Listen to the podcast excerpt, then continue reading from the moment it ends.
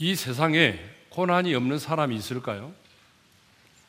아마 고난이 없는 사람은 한 사람도 없을 것입니다. 재성을 가지고 타락한 세상을 살아가는 우리들에게는 크고 작은 차이만 있을 뿐이지 고난이 없는 사람은 한 사람도 없습니다.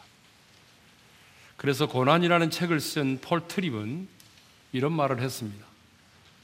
고난은 타락한 이 세상을 사는 우리가 모두 피할 수 없는 삶의 일부이다. 그렇습니다, 여러분. 고난은 이제 우리의 삶의 일부입니다. 이 고난이 어떤 사람에게는 갑자기 풍랑처럼 찾아오기도 하고 어떤 사람에게는 가랑비에 어쩌듯이 서서히 찾아오기도 합니다.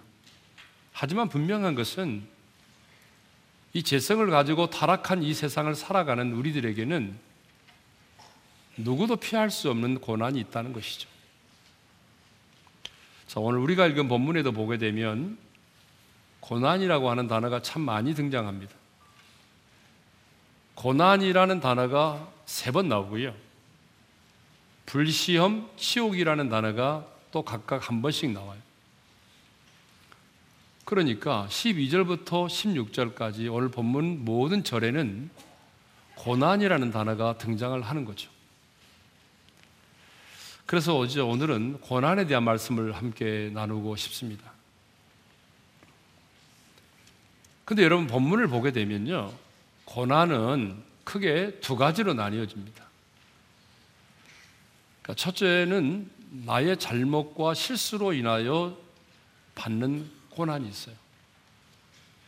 잠시 후에 살펴보겠지만 또 하나의 고난은 그리스도인으로 받는 고난이 있습니다.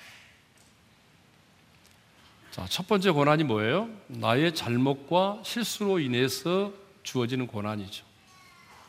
15절의 말씀이죠. 우리 한번 읽겠습니다. 다 같이요. 너희 중에 누구든지 살인이나 도둑질이나 악행이나 남의 일을 간섭하는 자로 고난을 받지 말려니와 자, 사도 베드로는 우리에게 말하죠. 살인이나 도둑질이나 악행, 악을 행하는 일, 또 남의 일에 간섭하는 일로 인해서 고난을 받지 말라고 말하죠. 그러니까 이 말은 이 고난은 우리가 받아서는 안 될 고난이라는 거죠. 자, 뭐 살인, 도둑질, 악행은 알겠는데 남의 일에 간섭하는 자로 고난을 받지 말라고 그랬잖아요. 여러분 우리들 중에 보게 되면요. 쓸데없이 남의 일에 참견하고 그래서 고난을 받는 분들이 없지 않아 있어요. 부탁도 하지 않았는데 남의 일을 간섭하는 일을 사명감을 갖고 하는 분들이 계십니다. 그래서 고난을 받는 분들이 계세요. 사도 베드로는 지금 우리에게 살인이나 도둑질이나 악행이나 남의 일을 간섭하는 일로 인해서 고난을 받지 말라고 말하죠. 이 말은 무슨 말이냐면 내 잘못과 실수로 인해서 고난을 받지 않도록 하라는 것입니다. 우리가 성경에 보게 되면 야곱이라는 사람이 나오는데 이 야곱은 바로 이런 고난을 받았던 사람이에요. 야곱은요, 자기 형 에서와 아버지를 속였습니다. 그런데 나중에는 보면은 자기가 형과 아버지를 속인 것보다 더 큰 적수를 만나서 애삼촌 라반에게 더 큰 속임을 당하게 되죠. 그래서 야곱의 인생을 보게 되면 끊임없이 고난을 당합니다. 근데 그 고난은 바로 자기가 지은 죄악의 결과죠. 자신이 그런 죄를 지었기 때문에 그런 고난의 삶을 살 수밖에 없었고 자신의 인생의 마지막의 고백처럼 험악한 세월을 살 수밖에 없었던 것입니다. 또 성경에 보게 되면 요나라고 하는 사람이 이런 고난을 받았어요. 요나는 너는 일어나 저큰 성읍 니느웨로 가서 그것을 향하여 외치라고 하는 하나님의 말씀을 듣고도 하나님의 얼굴을 피하여 도망을 갔죠. 그래서 다시스로 가는 배를 탔잖아요. 그런데 이 일로 인해서 배가 큰 풍랑을 만나 거의 깨어지게 되었고 자신은 나중에 제비 뽑힘을 당해서 바다 한가운데 던짐을 당하게 됩니다. 여러분, 왜 요나가 이런 고난을 당해야 했습니까? 요나가 이런 고난을 당한 것은 분명한 이유가 있어요. 왜? 하나님의 말씀 앞에 불순종했기 때문이죠. 하나님의 사람인 우리도 이렇게 자신의 잘못과 실수로 인해서 자신의 불순종으로 인해서 고난을 받는 경우가 있습니다. 그런데 성경은 우리의 잘못과 실수로 인하여 받는 고난을 저주라고 말하지 않고 징계라고 말하고 있다는 거예요. 여러분, 저주와 징계는 다릅니다.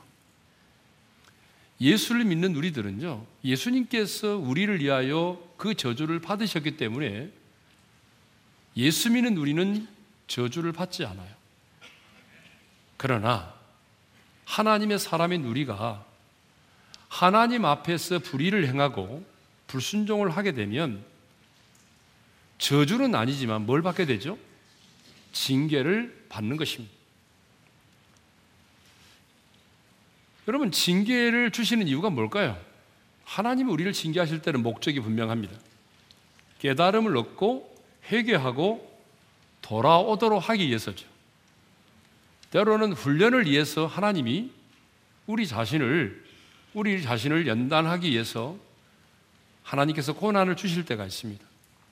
그러니까 이 징계는 깨달음을 얻고 회개하고 돌아오도록 하기 위해서 훈련을 위하여 하나님의 자녀된 자들에게 주시는 고난을 말하는 것입니다.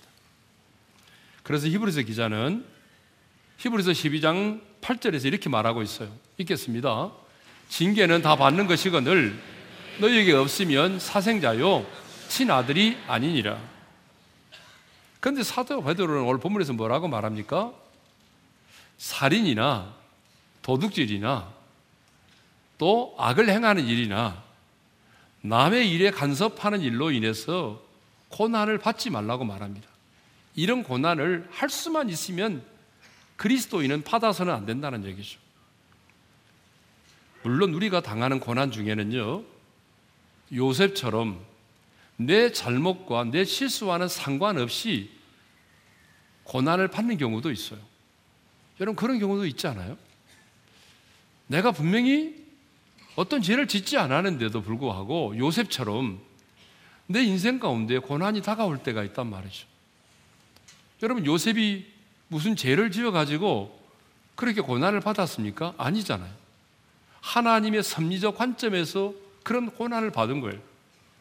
하나님께서 하나님이 주신 거룩한 비전을 이루기 위해서 요셉이라는 청년을 예굽의 지도자로 세우기 위해서 하나님의 섭리적 관점에서 요셉의 인생 가운데 고난을 허락하신 거죠. 하지만 우리는 내 자신의 잘못과 실수로 인하여 받는 고난을 받지 말아야 됩니다. 정말 할 수만 있으면 우리는 이런 고난을 받아서는 안 돼요. 자, 오늘 본문을 보게 되면 우리가 당하는 고난 가운데는 첫째로 나의 잘못과 실수로 인하여 받는 고난이 있다라고 하는 거죠. 자, 두 번째로 우리가 받는 고난은 본문에 보게 되면 그리스도인으로 받는 고난이 있다는 거죠. 16절인데요. 다 같이 읽겠습니다. 시작. 만일 그리스도인으로 고난을 받으면 부끄러워하지 말고 도리어 그 이름으로 하나님께 영광을 돌리라. 자, 거기 보게 되면 그리스도인으로 고난을 받으면 그랬어요. 그러니까 그리스도인으로 받는 고난이 있다는 거잖아요. 그리스도인이 뭐예요? 그리스도에게 속한 자라는 말이거든요. 여러분 성경을 보게 되면 그리스도인이라고 하는 이름이 딱 세 번 나오는데 언제 그리스도인이라고 하는 그런 이름이 주어졌습니까? 안디옥 교회 성도들에게 주어진 이름이 바로 그리스도인이었어요. 사도행전 11장 26절이죠. 읽겠습니다. 만남에 안디옥에 데리고 가서 둘이 교회에서 1년간 모여 있어 큰 무리를 가르쳤고 제자들이 안디옥에서 비로소 그리스도인이라 일컬음을 받게 되었더라. 안디옥 교회 성도들이 나는 그리스도인이다라고 외쳐서 그리스도인이 된 거 아니에요. 예수를 믿지 않는 불신자들이 안디옥 교회 성도들에게 붙여준 별명이 뭐예요? 그리스도인이에요. 왜 예수를 믿지 않은 불신자들이 안디옥 교회 성도들을 향하여 그리스도인이라고 하는 그런 칭호를 주었을까요? 그것은 그들이 너무나 그리스도를 닮았기 때문이에요. 안디옥 교회 성도들은 모이면은 그리스도를 이야기하고 모이면은 그리스도의 사랑을 말하고 그리고 어려운 가운데서도 사람들에게 그리스도의 사랑을 실천하고 그들의 말과 생각과 행동을 보니까 너무 그리스도를 닮았다는 거예요. 그래서 그들을 향해서 그리스도인이라 라고 하는 별명을 그렇게 불렀던 것이, 별명을 주어서 불렀던 것이죠. 그러니까 그리스도인으로서 받는 고난은 모든 생활 속에서 그리스도를 드러내기 때문에 받는 고난을 말하는 거예요. 그래서 13절에 보게 되면 우리가 당하는 이 고난을 그리스도의 고난에 참여하는 것이다라고 말하고 있고 14절에서는 그리스도의 이름으로 치욕을 당하는 것이라고 말하고 있습니다. 그러니까 오늘 본문이 말하고 있는 고난은요, 우리의 잘못으로 인한 고난이 아니라 복음 때문에 예수님 때문에 예수님을 드러내기 때문에 우리가 받는 고난을 말하는 것입니다. 그래서 우리 예수님도 요한복음 15장 20절에 이런 말씀을 하셨어요. 다 같이 읽겠습니다. 시작. 사람들이 나를 박해하였은즉 너희도 박해할 것이요. 자, 그러면 우리는 내 잘못과 나의 실수가 아닌 그리스도인으로서 내가 고난을 받을 때에 우리는 그 고난을 어떻게 대해야 되느냐는 것입니다.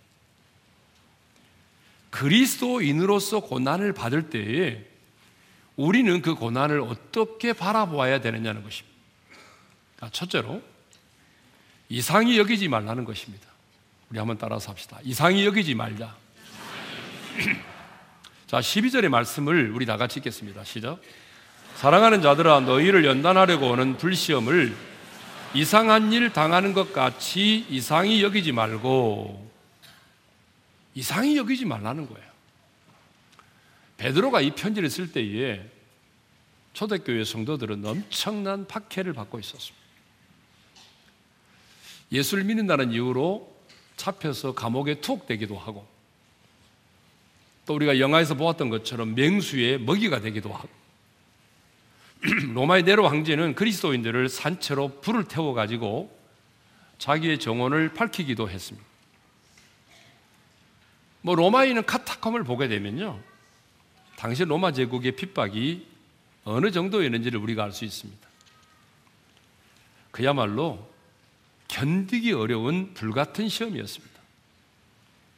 그래서 사도 베드로는 그들이 받고 있는 고난을 그냥 고난이라고 말하지 않고 불시험이라고 말하고 있습니다. 그런데 베드로는 이 같은 불시험을 당하고 있는 성도들에게 지금 뭐라고 말합니까? 너희를 연단하려고 오는 불시험을 이상한 일 당하는 것 같이 이상히 여기지 말라고 말하고 있어요. 이상히 여기지 말라. 여러분, 이 말은 제가 언젠가도 말씀드렸는데요. 낯선 사람이라고 하는 그런 말에서 유래가 된 말이라고 그래요. 낯선 사람. 여러분, 고대 사회에서는요, 낯선 사람이 딱 등장하게 되면 일단은 그 사람을 경계하죠. 왜 이 사람이 우리 마을에 나타났지? 왜 이 사람이 우리 가정에 나타난 거야? 그래서 예전에는요, 낯선 사람이 딱 나타나면 그 사람을 경계하고 적으로 여기거나 아니면 정탐하러 온 사람으로 여기거나 그래서 그 사람을 적대시하고 싸우는 경우들이 많이 있었습니다. 그런데 베드로는 그리스도인으로서 우리가 어떤 고난을 받을 때에 그 고난을 낯선 사람으로 여기지 말라는 거예요. 나를 해치려고 오는 어떤 내 가정을 무너뜨리려고 오는 그런 어떤 파괴자로 정탐꾼으로 보지 말라는 거예요. 그럼 어떻게 얘기하는 거예요? 내가 그리스도인으로서 고난을 받을 때에 그 고난을 내가 가장 사랑하는 가족이나 친척이나 아니 친정 어머니가 오는 것처럼 그렇게 맞아들이라는 것입니다. 그러면 사도 베드로는 왜 불시험을 이상히 여기지 말라고 말할까요? 그 이유가 있겠죠. 그 이유는 불시험이 결국 나를 연단하기 때문에 그렇습니다. 12절을 보게 되면 이렇게 말하고 있어요. 너희를 연단하려고 오는 불시험이라고 말하고 있어요. 분명히 너희를 연단하려고 오는 불시험 이렇게 말하고 있습니다. 여러분 우리 하나님은 전능하신 하나님 맞죠? 우리 하나님이 전능하신 하나님을 믿으신 분은 크게 아멘 합시다. 자, 우리 하나님은 전능하신 분입니다. 그렇기 때문에 얼마든지 나로 하여금 그 불시험을 피하게 할 수도 있고 또한 막아주실 수도 있습니다. 그런데 왜 하나님은, 전능하신 하나님은 우리에게 다가오는 그리스도인으로서 받는 그 고난을 왜 막아주시지 않을까요? 그 이유가 뭐예요? 그것은 저와 여러분을 연단하기 위해서라는 것입니다. 여러분, 뜨거운 용광로 속에 들어간 금이 더 순도가 높아져서 가치 있는 금이 되는 것처럼 성도는 이런 불같은 시련을 통과하면서 의심의 불순물들이 제거되어지고 인격의 모난 부분들이 깎여져 나가므로 그 영혼이 순결해지는 것입니다. 우리는 이 같은 불시험을 통과하면서 더 강하고 더 담대한 사람으로 다시 거듭나게 되는 거죠. 거친 바다 위에서 위대한 항해사가 만들어지듯이 하나님의 사람 역시 고난을 통과하면서 연단을 받아서 세상이 감당할 수 없는 그런 강한 자가 되는 것입니다. 이렇게 말하면 하나님이 말씀으로만 해도 되지 꼭 그렇게 불같은 시련을 통과하게 해야만 되느냐? 이렇게 이제 질문하는 분들이 계세요. 여러분, 말로만 해가지고 되면 얼마나 좋겠습니까, 우리가? 근데 여러분, 여러분 자신을 너무 잘 아시잖아요. 우리 안에는 온갖 재성이 충만합니다. 그리고 우리가 살고 있는 이 세상은 너무나 타락한 세상이에요. 그렇기 때문에 내가 마음 한번 먹는다고 그래서 여러분, 우리 안에는 못만, 못한 부분들이 깎여지고 내 영혼이 순결해지는 게 아니거든요. 그래서 하나님은 그리스도인으로서 받는 그 고난을 통해서 불같은 시련을 통과하면서 우리로 하여금 정말 영혼이 순결한 영혼을 만드시는 것이죠. 정금과 같이 단련되게 하는 것입니다. 고난이라는 보따리 속에는 우리 영혼에 유익한 것들이 너무나 많이 있습니다. 우리 눈에는 고난밖에 보이지 않지만 고난 속에 숨겨진 보따리 속에는 고난이 우리의 영혼에 가져다 줄 엄청난 축복들이 담겨져 있는 거죠. 그래서 C.S. 루이스는 말하기를 고난은 주님 주시는 변장된 축복이다 그랬어요. 우리 눈에는 고난처럼 다가오지만 반드시 주님이 주시는 그 고난 속에는 우리의 영혼을 유익하게 하는 엄청난 축복들이 보화가 담겨져 있다는 것이죠. 자, 성경을 보게 되면 불같은 시험, 이런 고난을 당하신 분들이 너무 많이 계시죠. 가장 먼저 생각나는 사람이 다윗입니다. 여러분, 다윗은요, 13살에 왕으로 기름 부음을 받았어요. 그러면 기름 부음 받고 난 다음에 곧바로 왕이 되었습니까? 아니에요. 17년 이상 사울 왕에 의해서 쫓겨다니는 삶을 살아야만 했습니다. 여러분, 1년도 아닌 17년 동안 사울 왕이 모든 군대를 동원해서 자신을 잡아 죽이려고 자신을 찾고 있었습니다. 여러분, 1년만 지명수배 당해 가지고 한번 피해 보세요. 얼마나 힘들어요. 17년 동안. 여러분, 너무나 많은 세월을 굶주림의 고통을 당해야 했고 밤니스를 맞으면서 잠을 자야만 했고 죽음의 고비를 수없이 넘기면서 살아왔습니다. 그런데 그 고난보다도 더 어려운 게 있었습니다. 그것은 뭐냐면 사람들의 배신이었습니다. 그렇게 믿고 의지했던 사람들이 밥 먹듯이 자신을 배신한 거예요. 이 배신의 아픔을 경험해 본 사람은 배신의 고통이 얼마나 큰지를 너무 잘 알 거예요. 가장 큰 아픔은 뭐예요?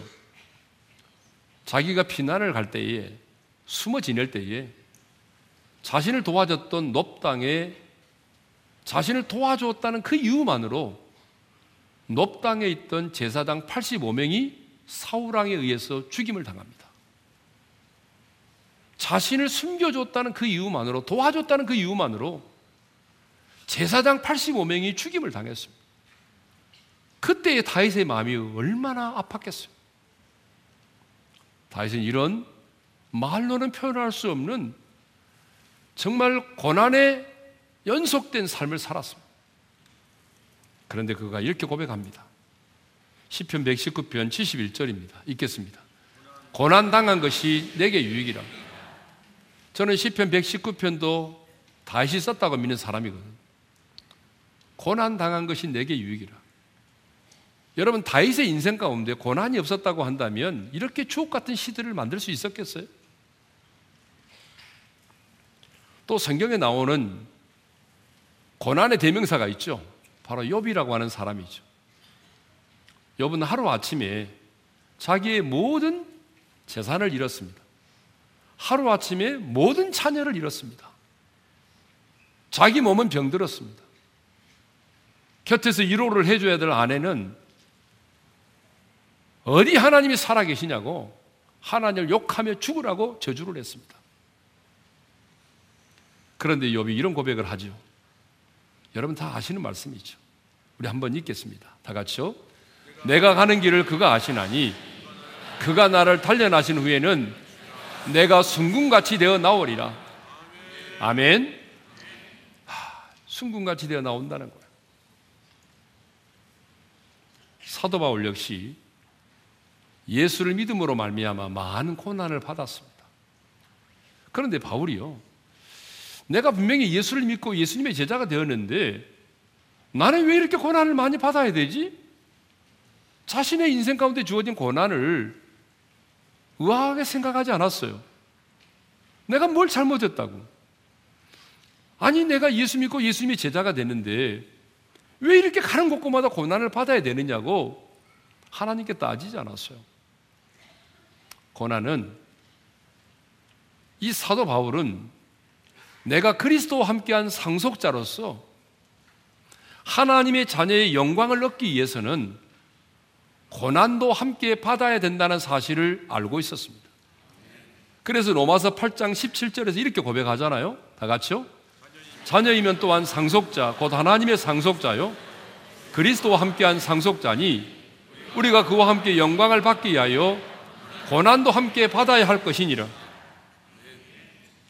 성도 여러분, 여러분이 당하는 고난이 주님 때문에 당하는 고난이라면 여러분의 인생 가운데 찾아온 고난을 이상하게 생각하지 마십시오. 이상하다. 왜 내게 이런 고난이 왔지? 당황하지도 마시고 의아하지 않기를 바랍니다. 근데 우리는 고난을 당하거나 고난의 시간이 길어지면 하나님을 원망할 때가 참 있죠. 예수님이 여기 계셨더라면 우리 오라비가 죽지 않았을 것이다라고 원망했던 마리아처럼 우리도 주님을 원망할 때가 참 많습니다. 그러나 오늘 하나님은 저와 여러분을 향해서 이렇게 말씀하십니다. 너희를 연단하려고 오는 불시험을 이상한 일 당하는 것 같이 이상히 여기지 말고 이상히 여기지 말라는 것입니다. 이상히 여기지 말라는 말은 무슨 말입니까? 네가 그리스도인으로서 고난을 받는 것은 너무나 당연하다는 것입니다. 그러므로 여러분 왜 내게 이런 고난이 왔느냐고 의아해하거나 당황해하지 않기를 바랍니다. 그 고난이 힘들지만 이 고난은 반드시 저와 여러분을 연단시켜서 우리의 영혼이 순금같이 되어 나오게 할 것입니다. 자, 그리스도인으로서 고난을 받을 때 두 번째, 즐거워하라고 말하죠. 즐거워하라. 우리 한번 따라서 합시다. 즐거워하라. 자, 13절의 말씀을 읽도록 하겠습니다. 다 같이요. 오히려 너희가 그리스도의 고난에 참여하는 것으로 즐거워하라. 이는 그의 영광을 나타내실 때에 너희로 즐거워하고 기뻐하게 하려 함이라. 이제 한, 한술 더 떠서 이상에 여기지 않는 정도가 아니라 그냥 고난이 오면은 즐거워하라는 거예요. 근데 여러분 여기 즐거워하라고 하는 말이 고대 사회에서는요, 안녕하십니까? 와 같은 인사 말이었다고 합니다. 우리 옆 사람과 한번 인사해 볼까요? 안녕하십니까? 예. 그러니까 내 인생 가운데 내가 그리스도인이기 때문에 당하는 고난이 내게 온다면 안녕하세요 라고 인사하는 것처럼 그렇게 고난을 정중하게 받아들이라는 거예요. 아침 인사하는 것처럼 굿모닝 이렇게 인사하는 것처럼 고난이 딱 내게 오면 안녕하세요 고난 이렇게 고난을 즐겁게 받아들이라는 얘기거든요. 예. 또 기뻐하게 하려 함이라는 말이 나오잖아요. 즐거워하라? 기뻐하게 하려 함이라고 그랬잖아요. 이 기뻐하게 하려 함이라는 말은요, 영화롭게 하다, 그 다음에 날뛰다라고 하는 이 말이 합쳐진 거예요. 그러니까, 기뻐하라는 말은 무슨 말이냐면, 고난이 딱 다가오게 되면 그 고난을 아주 존중히 여겨주고 기뻐 뛰며 날뛰라는 거예요. 그 고난이 왔구나.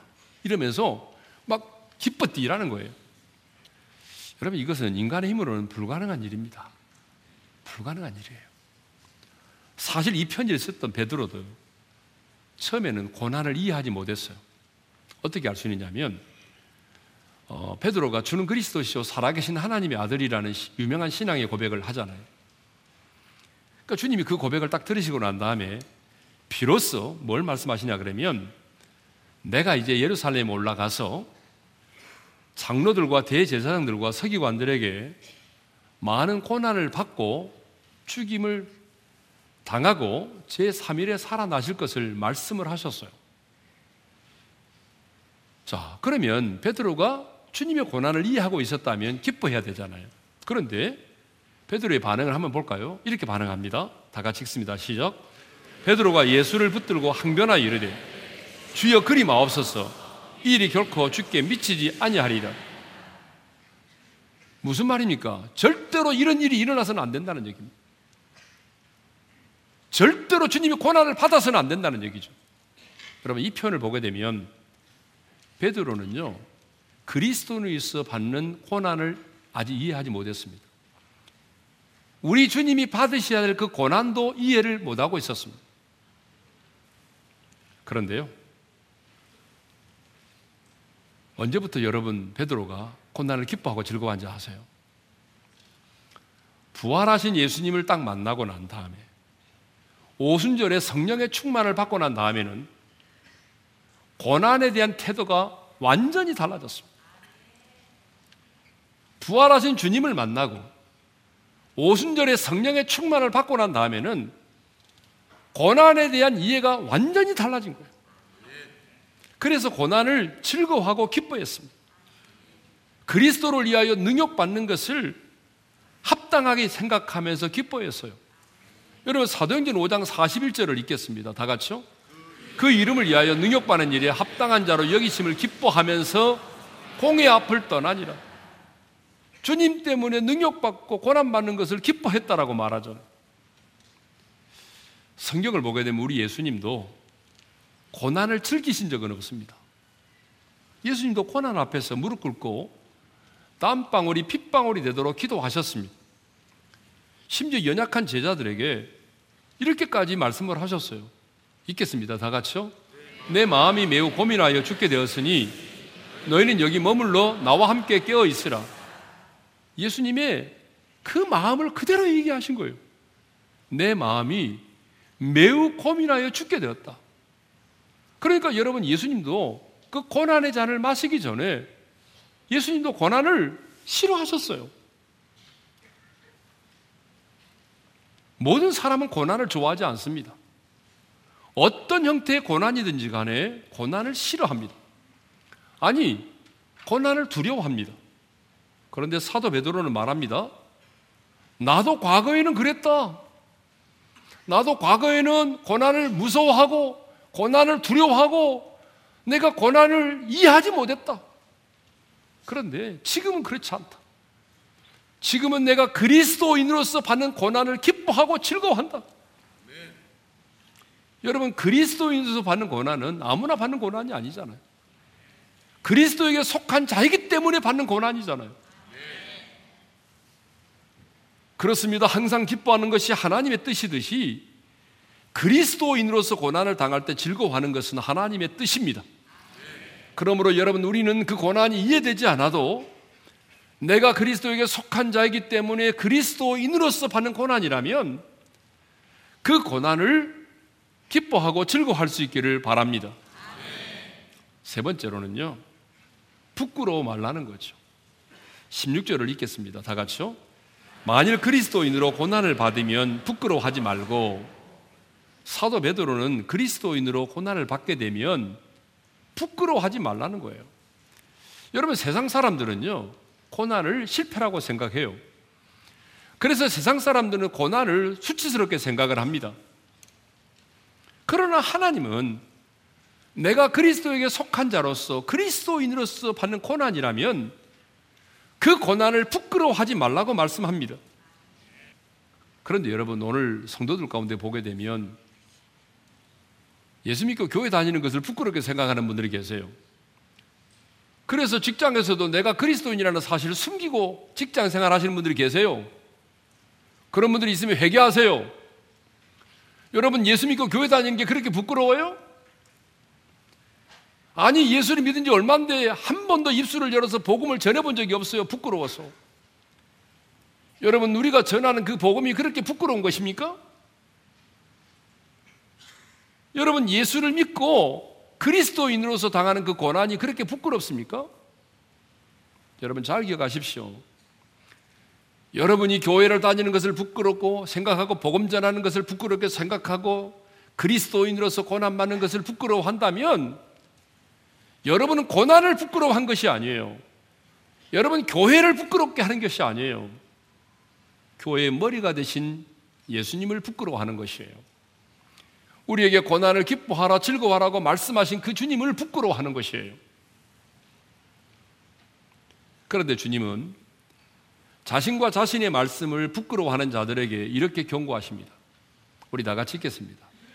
누구든지 이 음란하고 죄 많은 세대에서 나와 내 말을 부끄러워하면 인자도 아버지의 영광으로 거룩한 천사들과 함께 올 때에 그 사람을 부끄러워하리라. 여러분, 이 말씀을 좀 마음에 새겼으면 좋겠습니다. 주님과 주님께서 하시는 이 말씀을 부끄러워한다면 주님께서 아버지의 영광으로 거룩한 천사들과 함께 올 때에 마지막 날에 심판을 말하죠. 나도 그 사람을 부끄러워하리라. 여러분 이 말은 무슨 말입니까?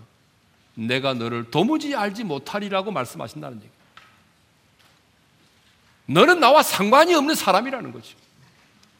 여러분 어떻게 그리스도에게 접붙임 받고 그리스도에게 속한 자가 그리스도인으로서 받는 고난을 부끄러워하고 복음을 부끄러워하고 교회를 다니는 것을 부끄러워합니까?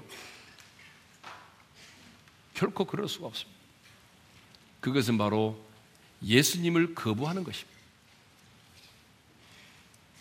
그러므로 하나님의 사람인 우리는 주님과 그 주님의 말씀을 부끄러워하지 않기를 바랍니다.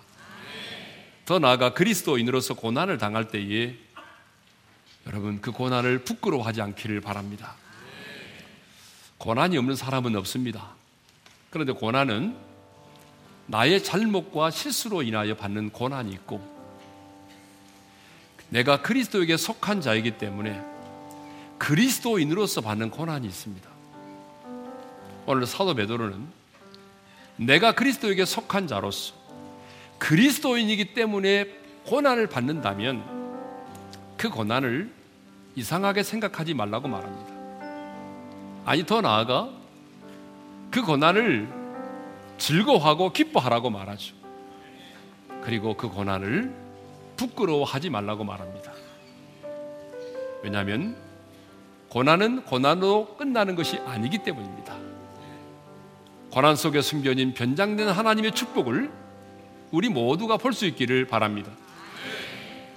주신 말씀 마음에 새기면서 찬양합니다. 주가 보이신 생명의 길. 주가 보이신 생명의 길. 주님과 함께 상한 마음을 드리며 주님 앞에 나아가리 나의 의로움이 되신 주 그 이름 예수 나의 길이 되신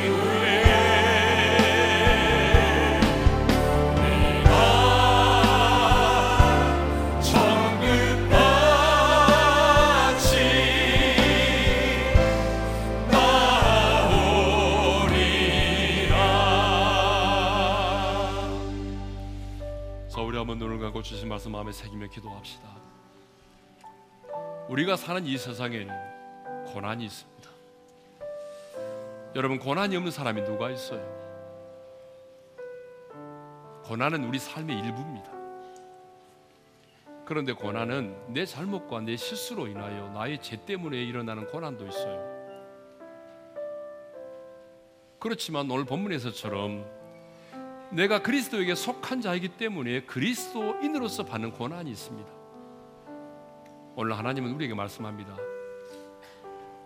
살인이나 도둑질이나 악을 행하는 일이나 남의 일에 간섭하는 일로 고난을 받지 말라. 그런 고난은 할 수만 있으면 받아서는 안 된다는 것입니다. 그러나 우리가 그리스도인으로서 받는 고난이라면 그리스도인이기 때문에 받는 고난이기 때문에 그 고난을 이상하게 생각하지 말라는 것입니다. 아니 더 나아가서 그냥 즐거워하고 기뻐하라고 말하는 것이죠. 세상의 사람들은 고난을 수치라고 생각하고 실패라고 생각하지만 내가 그리스도이기 때문에 당하는 고난은 실패가 아닙니다. 그러니까 부끄러워하지 말라는 것이죠. 여러분 어떤 형태의 고난이든지 간에 그 고난은 우리를 연단시키고 우리 영혼을 순결하게 만들 뿐만 아니라 고난 속에는 우리가 알 수 없는 변장된 하나님의 축복이 가득히 쌓여 있습니다. 그래서 여러분 그 고난 속에서 우리가 누릴 수 있는 축복이 얼마나 많은지 모릅니다. 다음 시간에는 우리가 그것을 좀 나누려고 합니다. 오늘 말씀을 붙들고 주님 나의 잘못과 실수로 인한 고난은 더 이상 받지 않게 도와주시고 내가 그리스도인으로서 어떤 고난을 당할 때는 이상하게 생각하지 않겠습니다. 왜 내게 이런 고난이 왔느냐라고 내가 불평하지 않겠습니다. 아니 내가 즐거워하겠습니다. 부끄러워하지 않겠습니다. 내가 이렇게 당당하게 살아갈 수 있도록 성령님 나를 도와주십시오. 베드로도 성령의 충만을 받고 나니까 고난에 대한 두려움이 사라졌어요. 우리도 성령의 충만을 받으면 고난에 대한 태도가 달라지는 것입니다. 우리 다 같이 주여 한번 부른 다음에 합심으로 기도하십시다. 주여! 할렐루야 하나님 아버지 감사합니다. 우리의 인생 가운데 하나님 많은 고난이 있습니다. 고난을 좋아하지 않지만 피할 수 없는 고난인데 우리에게 이런 고난이 올 때에 하나님 내가 받는 고난을 점검해 볼 수 있기를 원합니다. 나의 잘못과 실수로 인하여 주어진 고난인지 아니면 내가 그리스도에 속한 자이기 때문에 주어진 고난인지 하나님 내 자신의 고난을 점검해 볼 수 있기를 원합니다. 하나님 우리가 악행과 아버지 하나님의 살인과 도둑질로 인하여 남의 일을 간섭하는 일로 인하여 우리가 고난을 받지 않도록 도와주시고 하나님 우리가 그리스도이기 때문에 그리스도인으로서 받은 고난이라면 하나님의 그 고난을 이상하게 생각하지 않기를 원합니다. 왜 내게 이런 고난이 왔느냐고? 왜 이런 고난이 내게 주어졌느냐라고 불평하지 말게 도와주시고 하나님의 소리여 그리스도인으로서 받는 고난을 즐거워하며 하나님의 부끄러워하지 않는 우리 오늘의 성도들이 될 수 있도록 은혜를 베풀어 주시기를 원합니다. 고난이 다가올 때에 고난만을 바라보지 말게 도와주시고 고난 속에 숨겨진 현장된 나만의 축복을 볼 수 있기를 원합니다. 우리의 영혼이 순결해지기를 원합니다. 하나님의 우리의 영혼이 하나님이 정말 정금, 정금처럼 단련되어 순결한 영혼이 될 수 있도록 은혜를 베풀어 주시옵소서. 하나님 아버지, 우리의 인생 가운데는 너무나 많은 고난이 있습니다. 솔직히 내가 지은 잘못과 실수로 인해서 받는 고난도 많고요. 내가 그리스도인이기 때문에 받는 고난도 있습니다. 내게 고난이 다가왔을 때 내가 받는 고난이 어떤 고난인지를 분별해낼 수 있기를 원합니다. 인생을 살아가면서 살인이나 도둑질이나 악행이나 남의 일에 간섭하는 일로 고난을 받지 않도록 성령님 피할 길을 열어 주십시오. 그러나 내가 그리스도인으로서 그리스도에게 속한 자이기 때문에 받는 고난이라면 이제 그 고난을 부끄러워하지 않도록 도와주시고 이상하게 생각하지 않도록 도와주시고 도리어 그 고난을 즐거워할 수 있도록 도와주십시오. 주님 우리의 눈을 열어 주셔서 우리 앞에 다가오는 그 고난만을 바라보지 말게 하시고 고난 속에 숨겨진 놀라운 이장된 하나님의 축복을 볼 수 있는 영안을 열어 주시옵소서. 고난이 고난으로 끝나지 않도록 도와주십시오. 이제는 우리 주 예수 그리스도의 은혜와 하나님 아버지의 영원한 그 사랑하심과 성령님의 감동, 감화, 교통하심이 그리스도인으로서 고난을 받을 때 그 고난을 이상하게 생각하지도 않고 부끄러워하지도 않고 즐거워하기를 원하는 그래서 그 고난이 고난으로 끝나지 않고 고난 속에서 하나님이 주시는 놀라운 축복을 받아 누리기를 원하는 모든 지체들 위해 이제로부터 영원토록 함께 하시기를 축원하옵나이다. 아멘.